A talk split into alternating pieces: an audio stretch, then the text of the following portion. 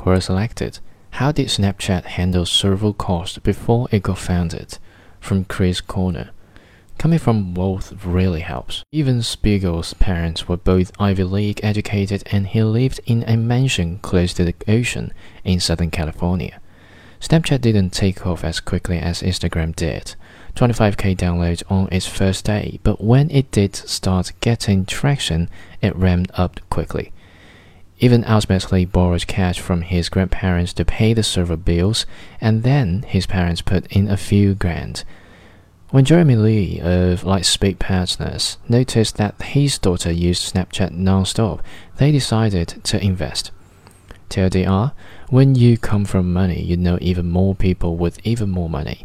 Server bills are relatively small at the stage they were in, especially when the success of the app seemed to be in hand already. Edit and clarification. I'm not saying that Evan having rich parents caused Snapchat to be successful or that wealth is bad. I'm just saying it's a fact of life that generally speaking, a startup has a greater chance of success when there's more cash at one's disposal.